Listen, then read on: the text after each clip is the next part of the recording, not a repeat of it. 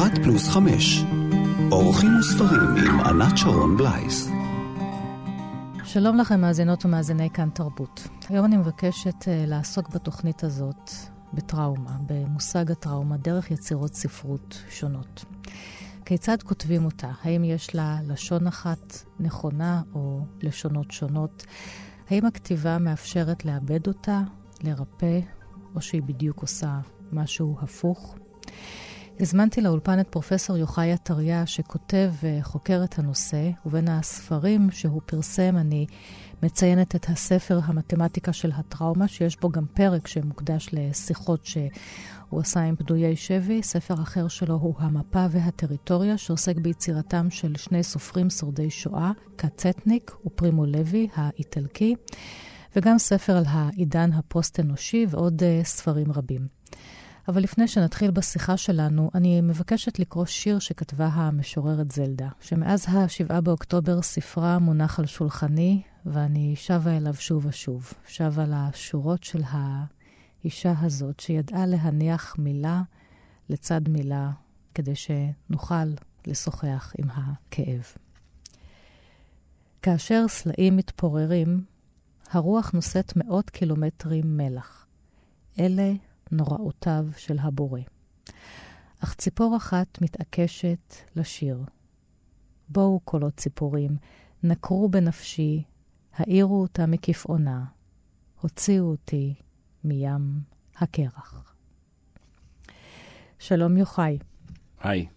אני חושבת על טראומה, זה נראה לי כרגע באיזושהי הגדרה ראשונה, כמו איזה מין מפלצת כזאת שעומדת לי מחוץ לסיפור החיים, מנותקת מהרצף, מהזמן, הרצף המשכיח גם, כי הזמן גם משכיח, ומשהו בה בעצם הוא הווה. בהחלט. הוא לא נגמר אף פעם. אולי אפילו אירוע שלא התרחש. יש משהו שבמי שעובר את הטראומה, אה, בגלל ההלם והשוק שהוא כל כך גדול תוך כדי האירוע, שהעיבוד שלו ואפילו אולי הקליטה שלו לא מתרחשים תוך כדי האירוע.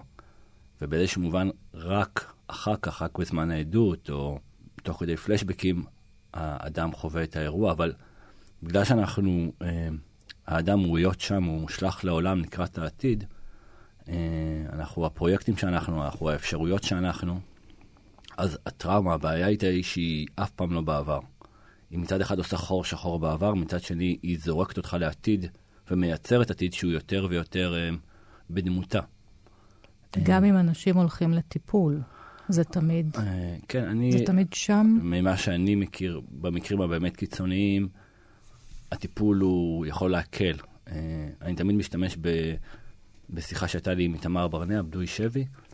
אה, הוא אומר את זה בגלוי, אז אני מוכן גם להגיד את השם שלו. הוא אומר, עם, עם טראומה קשה לומדים להתנהל, זה לא משהו שעובר. לומדים לחיות איתה. יכול להיות זה גם ברמה האישית שלי, שאני לא משווה כמובן את מה שאני עברתי. בעיניי השאלה דווקא שמעניין להתחיל איתה, את יודעת, יש פה עכשיו אירוע שהוא סופר דרמטי, אבל הרוב ימצאו את הדרך להמשיך הלאה. השאלה הגדולה היא, אני מדבר הרבה פעמים עם, אה, עם אה, פרופסור מולי להד, שהוא מטפל באמת בחסד, על מה, מה הופך את האירוע הטראומטי לטראומטי, באמת. וככל שעוברות השנים, אני חושב שמה שעובר אותו זה שבירת הסכמה של המושג אנושי. כלומר, אירוע עם יותר הרוגים, יותר קשה, שהיה מרעידת אדמה, הרוב היו עוברים אותו. זאת אומרת, כנראה ששני אנשים, שני אחוז, שניים מתוך מאה, שלושה מתוך מאה היו מפתחים פוסט-טראומה. אבל באירוע הזה יהיה הרבה יותר. והסיבה היא ש... באירוע של הטבח, באירוע של מלחמה? אני חושב ש... שהטבח. כן. אה, כי יש פה באמת שבירה עמוקה של סכמת האנושיות, בנוסף לפירוק אה, אה, המושג בית. זאת אומרת, אה, אני חושב שהשילוב של קריאה מהבית, במובן העמוק, לא רק שאין לי בית להיות בו, פיזית שזה סופר חשוב, אלא המושג בית, המושג של ביטחון בעולם, התחושה שיש לי מקום שהוא שלי, שאני שייך לו. אז הקריאה מהשייכות הזאת, מצד אחד, יחד עם אובדן אמון באנושות, אה, הוא סופר דרמטי. יש, יש משפט יפה של ג'ורג' אה, סטיינר, שהוא היה פרשן אה, ספרותי מאוד חשוב. אה, יש תמיד איזה סיפור שלו מעניין שאני אוהב, הוא... בגלל, בגלל שוויטגנשטיין והיטלר היו באותו בית ספר, הוא ניסה... לודוויג וינקנשטיין, כן, הפילוסוף כן. של הלשון. כן, הוא ניסה לבדוק האם קרה שהם נפגשו באיזה הפסקה, עשה עבודה שלמה על זה. אה, הוא אומר, אה, זה קצת מזעזע שהיהודים תמיד מעורבים בהנמ- בהנמכת הסף של האנושיות, אפילו שזה מהצד של הקורבן. וגם עכשיו יש עוד פעם תחושה של הנמכת סף האנושיות. עוד פעם, אני, אני שקשורה ב- ביהודים. בנו. קשורה, ואני אומר את זה לא ממקום של אשמה יהודית, או, אבל היהודים עוד פעם מעורבים אה, באירוע, ש- ו- ו- ופה האירוע הוא, הוא טראומטי בקנה מידה אחר. אה, יש לי חברים שעוסקים בפילוסופיה, ואני רואה שהם באבל ולא בתפקוד, כי קרה פה משהו לאנושיות. זאת אומרת, קורים פה דברים, וככל שאנחנו נחשפים לעוד דברים, שאתה שואל את עצמך מה האדם, עד, עד לאן זה יכול לרדת. הספר הבא שלי מתחיל עם המשפט של בוב דילן, אה, עוד לא חשוך, אבל נגיע לשם. זאת אומרת, עוד כמה זה יכול לרדת, ויש תחושה שזה יכול. אבל, אה. אבל יורדים לחושך בגלל מה שאמרת, בגלל שהטראומה היא לא בעבר. זה בדיוק מה שנדבר, נראה לי עוד אז רגע. יש עד- איזה פס או משהו שנמצא פה במהלך השעה הקרובה? אני כבר שש או שבע שנים מעביר קורס שנקרא העידן הפוסט-טראומטי, אה, ותמיד אני מסיים אותו בגישה, בנימה מאוד מאוד מאוד פסימית. והסיבה שאני, ואז אני תכף מדבר, זה שברגע שאנחנו מתעסקים בטראומות מבניות ולא, בת, ולא בטראומות קונקרטיות, אז אה, יש פה כבר כוח שהוא יותר חזק מהיחיד ומהבודד. אז אתה אומר טראומה מבנית, רגע, אנחנו כבר כן. קופצים למושג אחר. טראומה מבנית, לא טראומה אישית, טראומה קונקרטית, ואתה מושך אותה מתוך הספר הספרים, מתוך התנ"ך, כן, מתוך אה, בראשית. כן. אז, אז, אז, אז רק נבדיל, טראומה קונקרטית, זה, יש עכשיו אירוע, הוא קרה ביום, ב-7 באוקטובר 2023, יש אירוע, הוא קרה, כן. הייתי במושב נתיב העשרה, האירוע הוא, הוא נוראי, אבל יש לו זמן ומקום. ההגדה של פסח, למשל, מדובר על אירוע שלא ברור מתי הוא היה. וכשמחברים את אה, אה, ההגדה של פסח ביחד עם כל החודש הזה, אה, בחודש שלנו ביחד עם יום הזיכרון לחללי צה"ל ויום השואה ביחד, זה כבר רואים ניסיון להפוך אה, אה, דברים אולי שהם רואים, לחבר כל מיני אירועים, אמת ואגדה, מציאות ודמיון. והדבר הזה לוקח אותנו לטראומה שהוא- שהיא הרבה יותר עמוקה והרבה יותר מבנית. כלומר, התרבות המערב היא נטועה בסוף ביהדות, במחשבה היוונית וביהדות, והייתי יכול לדבר פה על אודיסאוס, אבל אנחנו לא נדבר על אודיסאוס, והאודיסאוס אגב, בשיחה שלנו, תמיד המסע שלו חזרה הביתה, שזה גם עוד דרך להתבונן על האירוע הזה, על ה... בכלל האפוסים, האליאדה והאודיסאה של הומרוס, הם, הם נוטפי דם אבל יש חזרה הביתה. אבל- אבל יש חזרה הביתה. המסע היא כדי לחזור. כן. וזה מעניין בהקשר של האירוע הזה, אבל אנחנו לא נדבר על הציר הזה, כן. אנחנו נדבר על הציר היהודי. די. אמ, ועל האירוע שבעיניי הוא מכונן אה, אה, את ספר בראשית, שזה עקדת יצחק. אז ועקדת ישמעאל. נכון, זה, אז, אז זה... וזאת הטראומה המבנית. כן. זה בעצם איזה מין, כמו מישהו הכניס אותנו לאיזושהי שבלונה, כן. את האנושות, ומאז אנחנו את, זה יפה שאת, משכפלים אותה, את- משכפלים אותה. את אומרת מישהו הכניס, אז, אז באמת כבר לקחת לקצה של הטיעון שהאלוהות עצמה היא, היא הבסיס לטראומה בתרבות המערב. האלוהות היא הטראומה. האלוהות, כן. אה, כי זה הבסיס גם לאחדות וגם לנשגב. זה גם כן. האלוהות וגם הטראומה. זה, זה, זה, זה, זה בעצם אותו מושג. אבל אה, אז עקדת יצחק, נכון, אז באמת אה, לאברהם יש את הגר, ויש לו ממנה בן, הבן הבכור שלו הוא ישמעאל. ש- שגם אין בכלל ספק, גם כשקוראים את התנ"ך, לא רק את הקוראן, שזה בן אהוב, אהוב, אהוב. כן. אנחנו רק נגיד, נגיע מהסוף, שהוא נקבר אברהם, אז ישמעאל ויצחק יושבים שם, עומדים שם, ושניהם אוהבים את אברהם, ואברהם, הוא אוהב כל אותו. כך אוהב את ישמעאל, שאומרים לו, קח את בנך, אז הוא אומר, אה, ישמעאל, את יחידך? את- את זה שאהבת? זה עדיין ישמעאל. ואז אומרים לו, לא, לא, לא, את יצחק. זאת אומרת, זה עד כדי כך אפשר לקרוא את זה קיצוני. זאת אומרת, ישמעאל הוא בן אהוב על אברהם, הוא בן בכור. הוא הבן הבכור, הוא לא אהוב על שרה. עוד לפני, שלה. עוד עוד לפני. לפני, היא כבר היא התעללה. שול, היא כבר שולחת את הגר, וכבר אז יש את העקדה הקטנה. נכון, שהגר בהיריון. כבר הגר בהיריון, ופתאום... וחוזרת. אז זה העקדה הקטנה. העקדה כן. הקטנה הראשונה היא של ישמעאל. זאת אומרת, כבר שישמעאל הכנה. בבטן. כבר מתחיל האירוע. ואז מגיעה העקדה השנייה, שכן, אחרי שהוא מצחק ישמעאל, וגם גם מילת צחוק, יצחק, הוא מצחק. צחוק עם צחוק עם צחוקים. צחוקים, ושרה אומרת לאברהם, אתה תגרש אותה עם הבן, אבל- למדבר. זה אומר בעצם למות. נכון. זה למדבר. כן. אפשר לחיות שם. אבל גם שם מצילים אותו, ומי ש... אנחנו לא ל- לרזים של הטקסט, ממש לעומק של הטקסט, אבל זה ממש באותם מילים. הטקסט, העקדה שלו מתחילה אותו דבר, ושם המלאך מגיע, ופה המלאך מגיע, זה ממש... אז בשתי העקדות יש מלאך שמגיע, הוא מציל את הילד. זה ממש אה, מבנה, אותו מבנה, וממש אותם מילים. ו... פה במדבר ופה על המזבח, נכון, בהר המוריה. נכון, זאת אומרת, בכל זאת אולי תקרא קצת, כי הספר פה. הבאת את התנ"ך.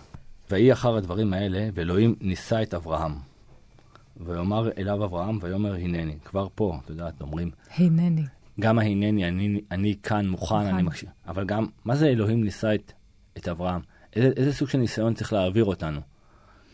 ויאמר, קח נא את בנך יחידך, ישמעאל, יצחק, אשר אהבת, ישמעאל, יצחק, את יצחק, ולך לך אל ארץ המוריה, ועלהו שם לעולה. וישכם אברהם בבוקר, זאת אומרת, אור ראשון מגיע, הוא כבר, ויחבוש את חמורו, ויקח את שני נעריו איתו ואת יצחק. עכשיו אברהם משחק עם, עם, עם אלוהים פוקר פה. ויאמר יצחק אל אברהם אביו, ויאמר אבי, ויאמר הנני בני. הדבר הזה שאברהם, הנני, אני כאן, אני מוכן, כן. אני קשוב, אני בשבילך.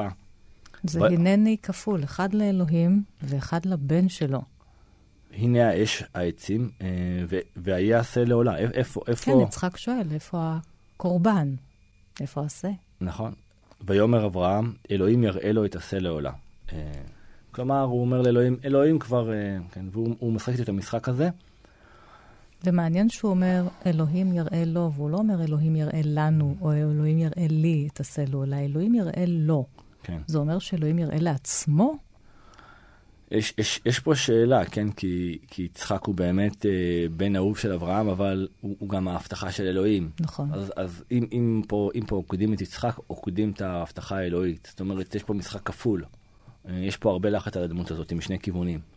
אפילו משלושה כיוונים. משרה, מאב, מאברהם ומאלוהים עצמו. ואני אגיד שבמשולש הזה, במרובע הזה, זה הטראומה. יצחק, אה, הבן, אברהם, האב, אבות ובנים, ושרה ששותקת. במשולש הזה שבאמצע יש את אלוהים ובאמת יש את הטראומה, זה בעצם הרכיב המרכזי של תרבות המערב. האלוהות היא הטראומה, היא מה שמאגדת את כל הסיפור הזה. ויבואו למקום אשר אמר לו אלוהים, ויבן שם אל אברהם את המזבח, ויערוך את העצים, ויעקוד את יצחק בנו. וישם אותו על המזבח ממעל, מעל העצים. עכשיו ברור שיצחק הוא לא ילד קטן, הוא יכול להתנגד, אבל כן. הבן הוא תמיד נעקד בשקיקה. ליאונרד כהן מדבר על זה יפה, על, ה, על הבחירה הזאת להיעקד. נעצור פה עם הקריאה, אה, אבל אז יש לנו פה טראומה של האבא, טראומה של הילד, טראומה של האימא, שמיד אחרי זו בעצם שרה מתה, כי היא מבינה כנראה מה קרה שם על ההר, שהיא לא ידעה ולא דיברו איתה על זה, והיא מתה. אז זו טראומה שמתפרסת פה על פני שלושה בני משפחה, וצריכים לחשוב מי מספר. ומהם עלינו, כן. כן, ומי מי מספר? ומי מספר? מי יכול לספר את זה? יכול לספר את זה או אברהם שהיה מוכן לעקוד את בנו, והוא עבר את הטראומה, או יצחק שכבר נעקד, נעקד בשקיקה, כבר היה שם, והוא עבר את הטראומה, או שרה. מי היה יכול לספר את הסיפור הזה? כלומר, כל הסיר, הסיפור של תרבות המערב, אמרת כתיבה ועיבוד, אפשר לחשוב על כל הספר הזה כספר שהוא תוצאה של טראומה מאוד מאוד מבנית. עכשיו, אנחנו לא נעשה את זה כי אין לנו את הזמן, אבל הסיפור של ישמעאל הוא דומה. וגם חג הקורבן, זה גם אירוע שבעצם מדבר על העקדה של ישמעאל. זאת אומרת, יש פה בעצם, עכשיו, מה, מה, ש, מה שחשוב פה להבין זה שהטראומה זה- היהודית, זה מכוון את האנושות, את ההיסטוריה שלנו, אני רגע רוצה, יוחאי? א', אני חושב שכן. נתחיל מזה שאני חושב ש, ש, שזה מגדיר את התרבות המערבית, בטח, כי האלוהות המונותאיסטיות היא, יש בה אה, יסוד טראומטי יסודי. אני אפילו מעז להגיד שה, שהאלוהות היא הטראומה. אה, אבל אני רוצה להגיד רגע בהקשר של היום הזה, של התקופה הזאת בחיים שלנו, שאי אפשר להפריד את העקדה של ישמעאל מההפרדה של יצחק, ואי אפשר להפריד את מה שקרה לישמעאל ממה שקרה ליצחק, וגם אי אפשר הפוך. שניהם נעקדו, ושניהם נעקדו אחד בהקשר של השני, הם לא נעקדו בחלל הריק. שניהם קשורים אחד לשני, הם באותו אירוע. ולכן כשאני מסיים את הקורס שלי ואני אומר, אני, אני כל הזמן, תמיד אמרו לי, איך אתה כל כך פסימי? אמרתי להם, אני אומר, כל ההבדל בינינו לבין התקופה הזאת, שיש לנו טכנולוגיות יותר מתקדמות. אבל מבחינה אה, התפתחותית, רעיונית, לא התקדמנו בכלל, אנחנו באותה נקודה. אותו מאבק יסודי שהוא לא מאבק אפילו, אני פה קצת אה, עושה משהו שהוא בעייתי, כי אני כאילו מזכה את האנשים מאחריות. יש פה אירוע שהוא הרבה יותר גדול מאיתנו. הטראומה מנהלת את שני הצדדים לחלוטין, ולכן אני כל כך פסימי לגבי האירוע הזה, וגם לגבי איך, איך שהוא ייגמר, כי מה שקרה עכשיו, זה פשוט עוד העמקה של הטראומה המבנית הזאת. למה התחלת לחקור טראומה? לפני שנמשיך לספר הבא, אה, יוחאי עטריה.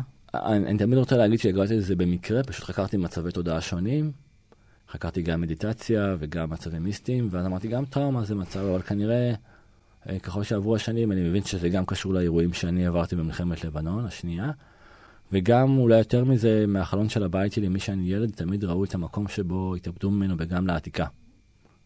ואני זוכר שאני תמיד מסתכל על המקום הזה. אתה גר במעלה גמלא, כן, בגולן. אז, ועד היום גם החלון שלי, גם בבית עכשיו שאני, או הבית שלי עכשיו, עדיין רואים את המקום שממנו קפצו.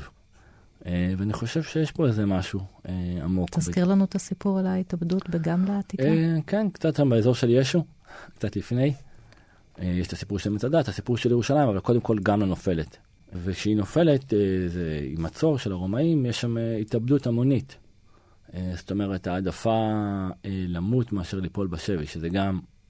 זה פשוט קשה לדבר על הדברים האלה, כי באמת התחושה היא שלא התקדמנו.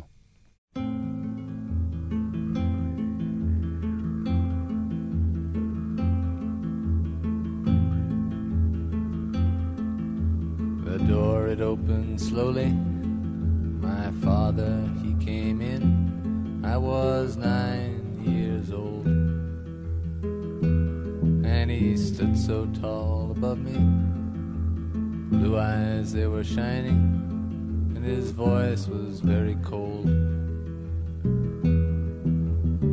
Said I've had a vision, and you know I'm strong and holy. I must do what I've been told. So we started up the mountain. I was running, he was walking, and his axe was made of gold.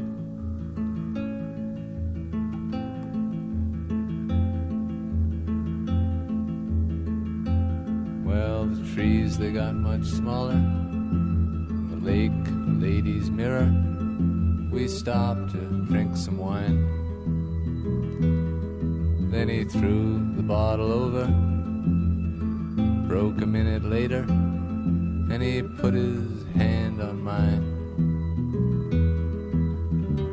Thought I saw an eagle, but it might have been a vulture. I never could decide. Then my father built an altar. He looked once behind his shoulder. He knew I would not hide.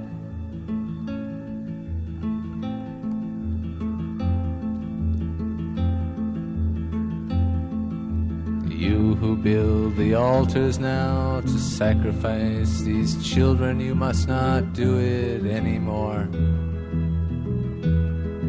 A scheme is not a vision you never have been tempted by a demon or a god.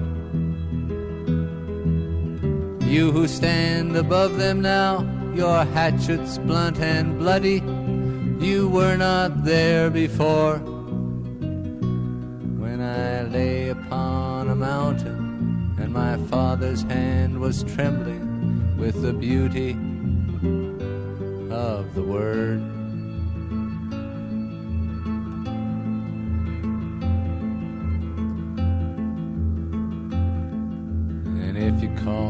Brother now, forgive me if I inquire, just according to whose plan. When it all comes down to dust, I will kill you if I must, I will help you if I can. When it all comes down to dust, I will help you if I must, I will kill you if I can mercy on our uniform. Man of peace or man of war, the peacock spreads his fan.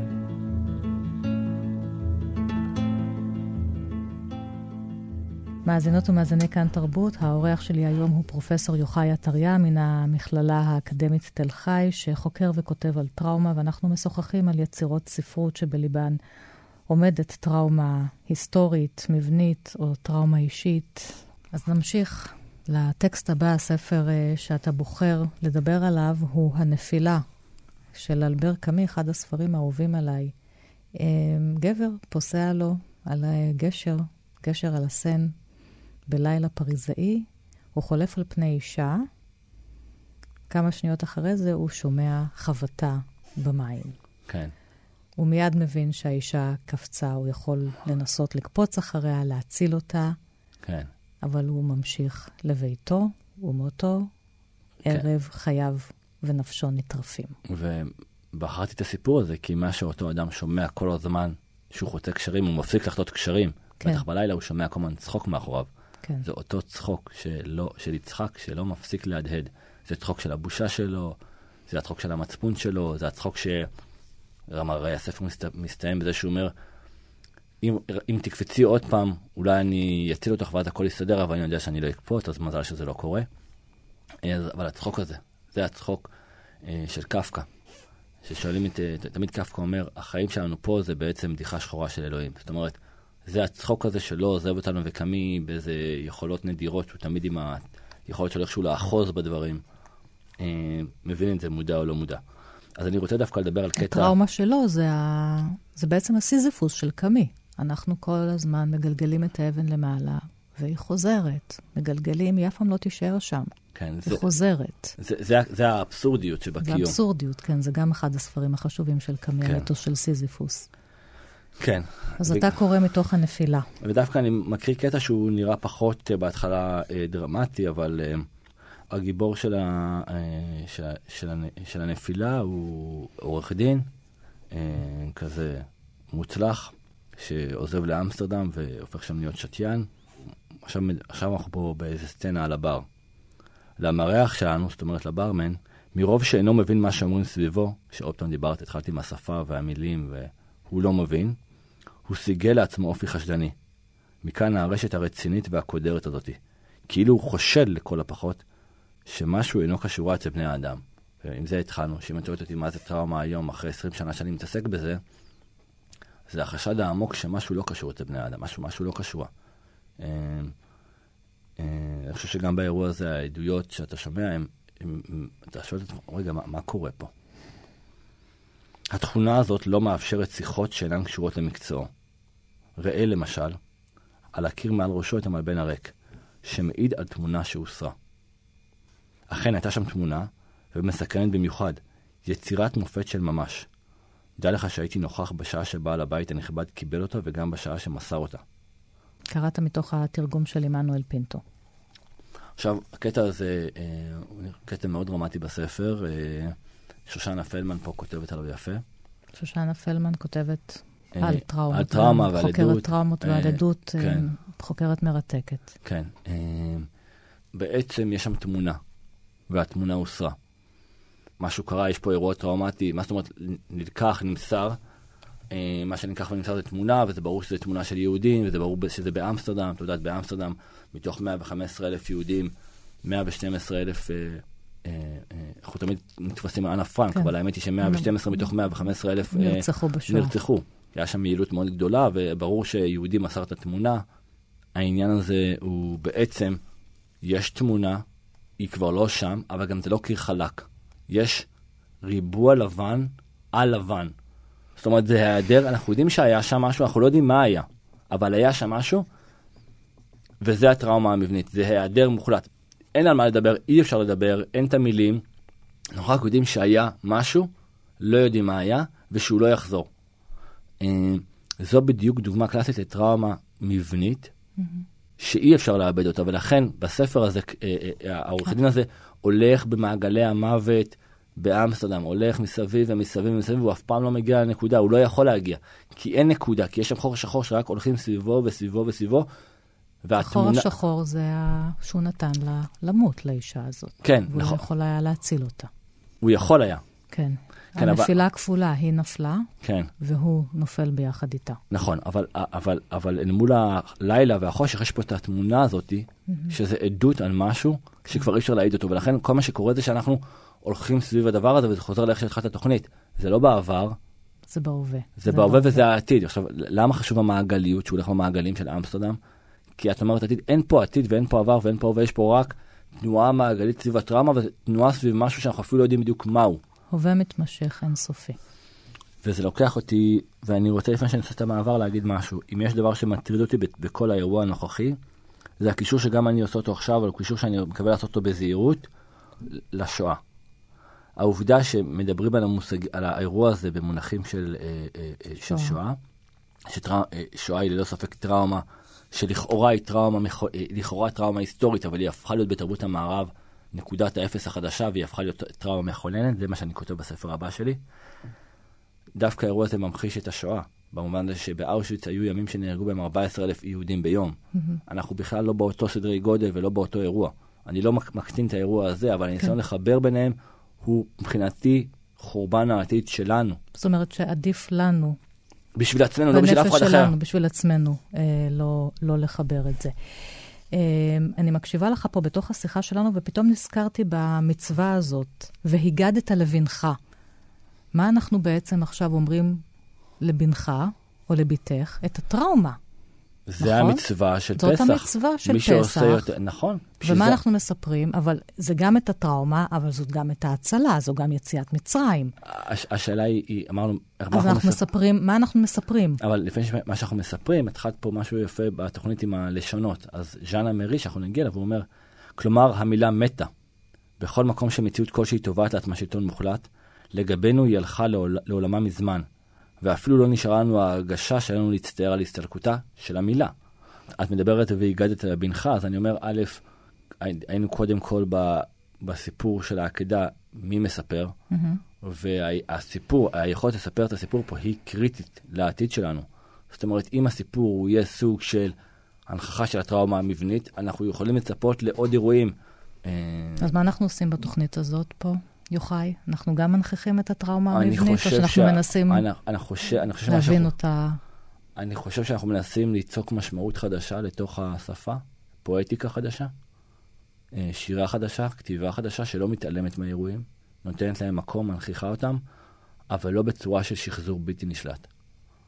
אנחנו צריכים ליצוק משמעות חדשה לתוך השפה, לייצר שפה חדשה, לייצר מילים, למצוא דרך לספר, ואני מדגיש, לא לספר את זה. יש שתי גרסאות של הנכחה. יש את הגישה שאומרת, אני פשוט, או, הטראומה קצטניק, הוא פשוט מנכיח את הטראומה בגוף שלו, בשפה שלו, כן. בהזדהות שלו עם הקורבן, הרבה דברים. היא פשוט, אתה רואה את הטראומה. הבעיה היא אצל היסטוריונים שכאילו מנסים לעשות מחקר נקי או לכתוב ספר נקי, אבל הטראומה המבנית שם היא יושבת והיא מעצבת את הכתיבה. כלומר, אלה שלא מודעים לזה, זה מה שמטריד אותי כל הזמן. לא אלה שמודעים לזה וזה ברור וזה מול הפנים שלך. אלא המקום שייראה כמו החלמה, mm-hmm. ובעצם הוא יהיה שחזור. וזה מה שמדאיג אותי בתוך האירוע הזה. שיהיה פה ניסיונות להחלמה שבעצם הם יהיו שחזור של האירוע. ואתה מחזיק ביד שלך את הספר הבא של הפילוסוף, הוגה הדעות היהודי, ז'אנה מרי, מעבר לאשמה ולכפרה, יש לו כמה ספרים שראו אור בעברית. הוא יליד אוסטריה. אימא נוצריה, אבא יהודי, אבא שלו מת במלחמת העולם הראשונה, כמעט לא הכיר אותו. הוא גדל עם אמא נוצרייה, הוא, אין לו שום מודעות יהודית, עד שהם מחוקקים חוקי הגזע. נכון. ואז כן. מסמנים אותו, ואז מתחילים לרדוף אותו. הוא בורח, הוא גם מתחבר אה, למחתרות. כן. וכשתופסים אותו, וגם מבינים שהוא יהודי, זורקים אותו לאושוויץ. נכון, אז תופסים אותו ומענים אותו, ואז כשמגלים שהוא יהודי, אז שולחים אותו אה, אה, לאושוויץ, ושם הוא, הוא, באותו, הוא באותו מקום עם פרימו לוי, באותו, באותו צריף. צריף. ואתה רוצה להתייחס ל... לז'אנה מרי, כן. שבכלל אומר באיזה שפה כן, אז, אני אז, יכול לכתוב את אז, החוויה אז, שלי מאושוויץ. אז, אז ז'אנה מרי מתחיל ב, בלדבר על המילה. Uh, והוא אומר, עבור מי שעבר טראומה קיצונית כמוהו, כלומר, המילה מתה, בכל מקום שהמציאות, שמציאות כלשהי תובעת לעצמה שלטון מוחלט. לגבינו היא הלכה לעולמה מזמן, ואפילו לא נשארה לנו הרגשה שעלינו להצטער על, על הסתלקותה. כשאת מדברת איתי על לספר את הסיפור, ושאני שואל אותך מי כתב את, את התנ"ך, ובאיזה מילים, ואיך מחלימים, אז אנחנו צריכים להתחיל מנקודת המוצא שהשפה עצמה קורסת באירועים האלה. וההחלמה, אגב, היא קשורה בין היתר בניסיון לייצר שפה אה, חדשה, שהטראומה הזאת נמצאת בתוכה. אבל, אבל המילים הקודמות הן כבר לא רלוונטיות. אה, שכל הזמן מדברים על קריסת הקונספציה, אני הזמן אומר, אנחנו אפילו לא מתחילים להבין כמה שהיא קרסה. הקריסה היא קריסה של השפה. אז לפני שנמשיך עם המרי, ז'אנה מרי, הספר שלו הוא יצירה מדהימה בעומק שלה ובחדירה הנפשית שהיא עושה. פרימו לוי, פול צלן שלא נמצא פה. הנה אני מונה שלושה אנשים שחיפשו את השפה החדשה, זה היה הפרויקט שלהם אחרי השואה. שלושתם התאבדו. אחרי שהם כתבו את הדברים העמוקים ביותר, הנוגעים ביותר בעולם, אז, אז הכתיבה אולי אז, אז, את אז, ההתאבדות אז במקום חוש... לרפא אותם? אז, אז את נוגעת פה במשהו שדיברתי עליו הרבה ואני מדבר עליו המון. יש איזו אגדה אורבנית שכתיבה מרפאת. אבל כתיבה לא בהכרח מרפאת בכלל, ו, ודווקא בהקשר הזה, זאת אומרת, פרימו לוי נחשב הדוגמה האולטימטיבית, איך יכול להיות שפרימו לוי התאבד? הרי הוא כתב בשפה אה, אה, עם, עם אירוניה, עם, עם הומור, עם, כן. עם, עם כל הדברים האלה, ובכל זאת הוא מתאבד. אז יש את ההסבר הקיצוני האחד שאומר, נכון, אבל פרימו לוי, לפני שהוא מתאבד, כותב את השוקעים והניצולים, ושם יש שפה אחרת, והוא עובר טרנספורמציה, ובגלל זה הוא מתאבד. זו גישה קיצונית, שאני חושב שהיא לא נכונה, וגם אה, הראיתי בספר שלי שהיא פשוט שגויה. אה, כי, כי יש לו גם קטעים קשים גם אה, בעד... אה, אה, אז זהו האדם. זהו האדם. כן, זה ספר מאוד קשה. אז זו גישה שגויה, אבל בכלל כל הרעיון של שפה, או ניסיון להסביר, כל אחד מהם העמיד פרויקט, העמיד ספרים, הם לא כתבו משהו אחד, הם כתבו וכתבו וכתבו, ולבסוף הם התאבדו. השירה של פולצל. נכון, אז, אז, אז אני אגיד את זה, אז, אז נגיע אליהם דרך אירמה קרטה, שהוא גם אה, זוכר פרס נובל וניצול שואה, והוא אומר, מהעת הכדורית... יהודי הונגרי, כן, קרטש. אה, אה, מהעת הכדורית שלי יוצא רעל שיהורג אותי. זאת אומרת, מה קורה פה עם השפה אותי? מה, מה... שנו, אז אני אומר עוד פעם, יש פה איזו שבירה מאוד עמוקה של הרעיון ששפה היא מרפאת. שפה היא לא בהכרח מרפאת. בשביל אני אומר, לא, לא סתם ליצור שפה חדשה, אלא לייצר שפה שהטראומה נמצאת בה, אבל היא מצליחה איכשהו אולי להביא את הפן הלא מודע, המודחק של הטראומה, לפני הקרקע, שאפשר יהיה לדבר עליו, אותו, איתו, דרכו. אנחנו כאן. כאן תרבות. בוא נקרא עוד משהו מז'אנה מרי, ממש... מתוך הספר מסות ואת... מעבר לאשמה ולכפרה. תרגם uh, יונתן ירד ואילנה המרמן uh, כתבה הקדמה. כן. ניסיונותיו של אדם מובס לגבור על התבוסה, זה הכותרת משנה של הספר של ז'אנה מרי. כן, אז אני רוצה עוד פעם ז'אנה מרי על, על הכאב והשפה. הכאב היה מה שהיה. מעבר לכך אין מה לומר. האיכויות של אותן תחושות אינן ניתנות להשוואה, כשם שאינן ניתנות לתיאור. הן מסמנות את גבול היכולת לחלוק במשהו עם הזולת באמצעות השפה. אבל יש פה משהו שהוא מהלך כפול. לא רק שהשפה לא מאפשרת לי להתקשר, אני בדיוק מסיים שיחה עם חבר קרוב, והוא אומר לי, הוא מנתיב העשרה אומר לי, יש את האנשים שבשביעי לאוקטובר העולם שלהם נגמר, ויש את אלה שהעולם שלהם המשיך. אתה, העולם שלך המשיך. אנחנו, אין לי על מה לדבר איתך. ואני ככה, גם סיפרתי לכם, אני מנסה כבר שבועות לדבר איתך. כי אתה לא היית שם. אתה לא היית שם, אתה לא מבין, יש לך בית. אתה לא היית שם, אתה לא מבין. אנחנו לא יכולים לדבר, אין לנו שפה, זה, ואתה לא שאתה לא חבר, וזה לא שאתה לא רוצה, אבל לי ולך אין יותר שפה משותפת. זה מה שהוא אומר לי. יש משהו בכאב של מי שעובר אותו, שסוגר אותו. אה, אני אגיד יותר מזה, מה שקורה בעצם זה קריצה של המושג זולת. אני מושלך לעולם ביחד איתך. הסיבה שאני ואת מבינים אחד את השני, כי אנחנו מושלכים לאותו עולם ביחד. אנחנו מחוברים. אני לא צריך פה לעשות שום תהליך קוגניטיבי מורכב. אני מרגיש אותך כמו שאני מרגיש את הכאב בבטן שלי.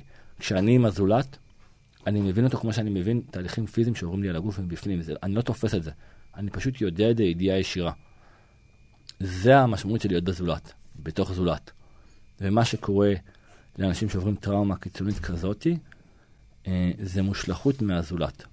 אותם, אותם אנשים שאיבדו את הבית שלהם, זה בסדר שעוטפים אותם וזה ככה צריך להיות, אבל השפה שלהם, השפה הפנימית שלהם, היא שפה אחרת, והם גם מרגישים לא, הם מרגישים שהם, אני עכשיו מצטער שאני אומר את זה, אבל ככל שעוברות השנים אני חושב שהביטוי של קצצניק פלנטה אחרת הוא לא ביטוי שגוי.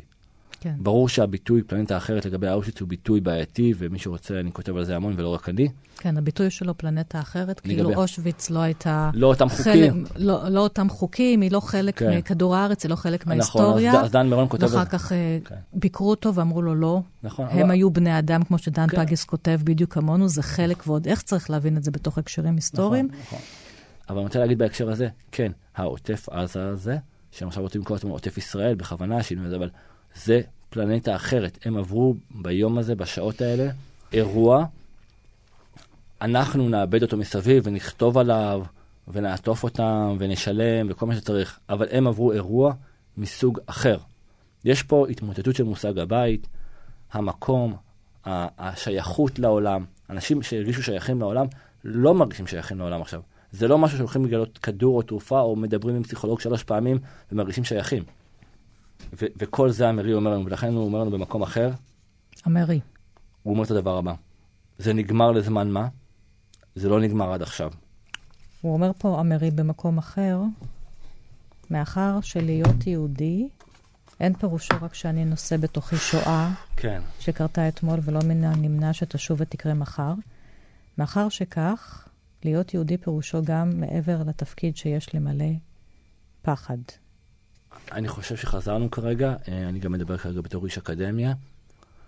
אה, נוכח האנטישמיות הברורה. אה, מה שהמרי בעצם אומר לנו באיזשהו מקום, הוא אומר, את הזהות היהודית אפשר לצמצם למספר על היד. כן. מה שהוא רוצה להגיד זה שהזהות של היהודי, כמו שסרטר אומר, תמיד מוגדרת על דרך השלילה. מכאן הפחד. כיהודי הוא כותב במקום אחר, יום-יום אני מאבד מחדש את האמון שלי בעולם. נכון. אני חושב אתה שאנחנו... רואה חווים- את העולם מסתובב עם האנטישמיות, ו... כן, אני חושב שהדוגמה הבולטת ביותר היא, והקשה ביותר מבחינתי, זה מה שקורה עם התנועות אה, אה, הפמיניסטיות, עם כל הידיעות על פגיעות מיניות שמתעלמים מהן בעולם. כן, שזה הכי נורא. זה- תנועות הפמיניסטיות, וגם ב- באומות המאוחדות, שהן אז- מתעלמות אז יש פה אנטישמיות עמוקה. אבל אני- הישראליות, זה אני- אני- אני זה בלתי נתפס. זה- זה- זה לפרק את כל הפמיניזם. אני לא לא במקום, אני לא שם, אני כן רוצה אני להגיד... שם כאישה. כן, לא, אני רוצה להגיד משהו אחר. אני אומר, מה שמטריד אותי, שאם אנחנו, אם אנחנו נמשיך להגדיר את עצמנו על דרך השלילה, גם כן. עכשיו, זאת אומרת, אנחנו לא סתם חיים במדינה שאין בה חוק ואין בה גבולות. העובדה שאין פה חוקה ואין פה גבולות, היא קשורה לטראומה מבנית. כי מה שקורה בטראומה בטראומה זה בדיוק חולול הגבולות. ובדיוק בפלנטה האחרת זה בדיוק המקום של היעדר, של היעדר חוקים ברורים. אנחנו, אם לא נעשה פה מהלך דרמטי, אנחנו נמשיך להגדיר את עצמנו על דרך השלילה, דרך אירועים כאלה, וזה מבטיח לנו עתיד מאוד מאוד מאוד רע. אנחנו עכשיו משדרים פה מחיפה, יש פה יהודים, יש פה מוסלמים, יש פה גם נוצרים. אם אנחנו לא נעשה פה איזשהו, נתפוס את עצמנו ונעשה פה איזשהו תהליך מאוד מאוד עמוק, שאנחנו מוצאים דרך להגדיר את עצמנו על דרך החיוב, כן. ולא מתוך טראומה, אנחנו, אנחנו נמצא את עצמנו כי, האירוע הזה, הוא רק יהיה הספתח למה, למה שיכול להגיע. עכשיו אנחנו עוברים לספר קדיש לילד עכשיו- שלא נולד, של אמרי כן, קרטש, מה- הזכרת אותו קודם. כן, אז, אז מה שיפה, הוא כותב... וחשוב לך לצטט ממנו מתוך נכון, ה... הוא- זה, זה בעצם רומן אוטוביוגרפי. כן, הוא כותב, אגב, א', זה, הסגנון של הכתיבה פה הוא מדהים, אגב, סגנון, אני לא יודע אם מישהו מכיר, אבל זה סוגריים בתוך סוגריים בתוך סוגריים, שכל הזמן נפתחות ונסגרות. תרגם מהונגרית, איתמר יעוז קאסט. אז זה, זה מדהים, כי הסוגריים בתוך הסוגריים בתוך הסוגריים, זה דרך להיכנס לתוך הטראומה בדרך עקיפה ועקיפה ועקיפה, והוא אומר את הדבר הבא. אך נראה לי שאין כל אפשרות להימלט מן הצורך להסביר. אנחנו מסבירים ומבהירים כל הזמן את עמדתנו. שהרי גם החיים עצמם תובעים מאיתנו הסברים ללא ערב ואני מדלג. וכך גם הסביבה שלנו.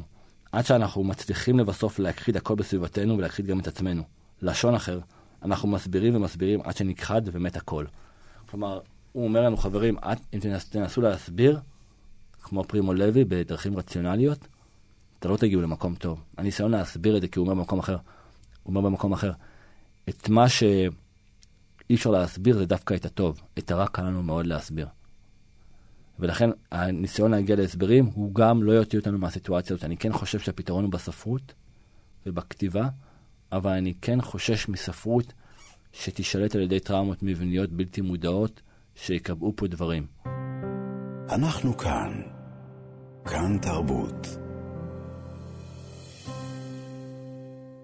יוחאי, אנחנו נסיים את השיחה הלא פשוטה שלנו כאן היום על טראומה עם טון אחר של כתיבה, עם ספר שאני ביקשתי ממך להזכיר אותו. למעשה זה יומן שנכתב בהולנד בשנות אה, מלחמת העולם השנייה, יומנה של אתי הילסום, שראה אור בעברית כספר ששמו השמיים שבתוכי. זה יומן שהילסום הבינה את חשיבותו תוך כדי כתיבתו, והיא הצליחה להציל, להציל את הדפים שלו בשעה שהיא עצמה נשלחה לאושוויץ ונרצחה שם. אני אקרא אה, שני קטעים קצרים. יום שלישי בערב, ה-26 באוגוסט 1941. יש בתוכי בור עמוק עמוק, ובבור הזה נמצא אלוהים. לפעמים אני מצליחה להגיע אליו, אבל לעתים קרובות יותר הבור מכוסה באבנים וחול, ואלוהים קבור תחתם. ואז צריך לחפור ולהוציא אותו משם. אני מתארת לי שיש אנשים שמתפללים כשעיניהם נשואות לשמיים. הם מחפשים את אלוהים מחוץ לעצמם. יש גם מי שמרכינים את ראשם ומסתירים אותו בידיהם. אני חושבת שהם מחפשים את אלוהים בתוך עצמם. הילסו מדברת הרבה עם uh, אלוהים בספר הזה, הוא ממש אה, בונה כאן איזושהי חוויה אמונית ייחודית בימים הכי חשוכים uh, בעולם. שמיים שבתוכי זה כבר איזושהי אמירה להסתכל אחרת, לא להתבוסס בתוך הטראומה שאותה היא חיה עד שהגיעה למחנה ריכוז, ואגב, היא יכלה להציל את עצמה בכל מיני אופנים, והיא העדיפה ללכת אל מחנה הריכוז עם המשפחה, עם החברים. יש לכם גם חיים יפים. הפסקתי לבכות, אבל שוב יש לי לחץ נורא בראש. הבית הזה הוא גהנום. צריך כישרון כתיבה לא קטן כדי לתאר את הנעשה כאן.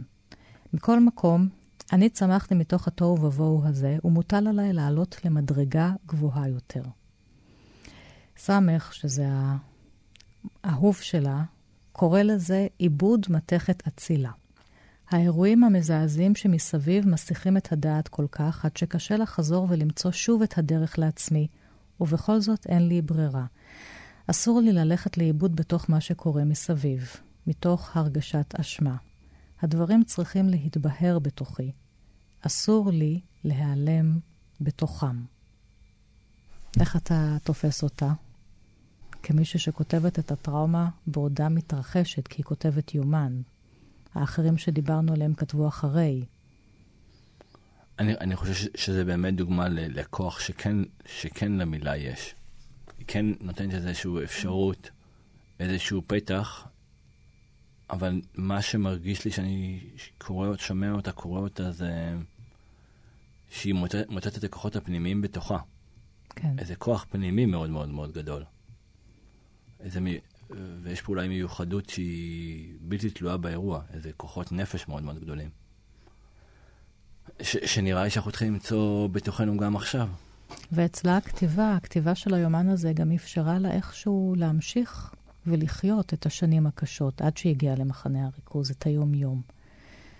לעלות באמת לאיזושהי מדרגה אחרת. אני אגיד שבאמת הטראומה והנשגב, יש ביניהם קשר. אה, יש שם גם קשר שלילי, אבל גם קשר חיובי. כן. בוא נסיים.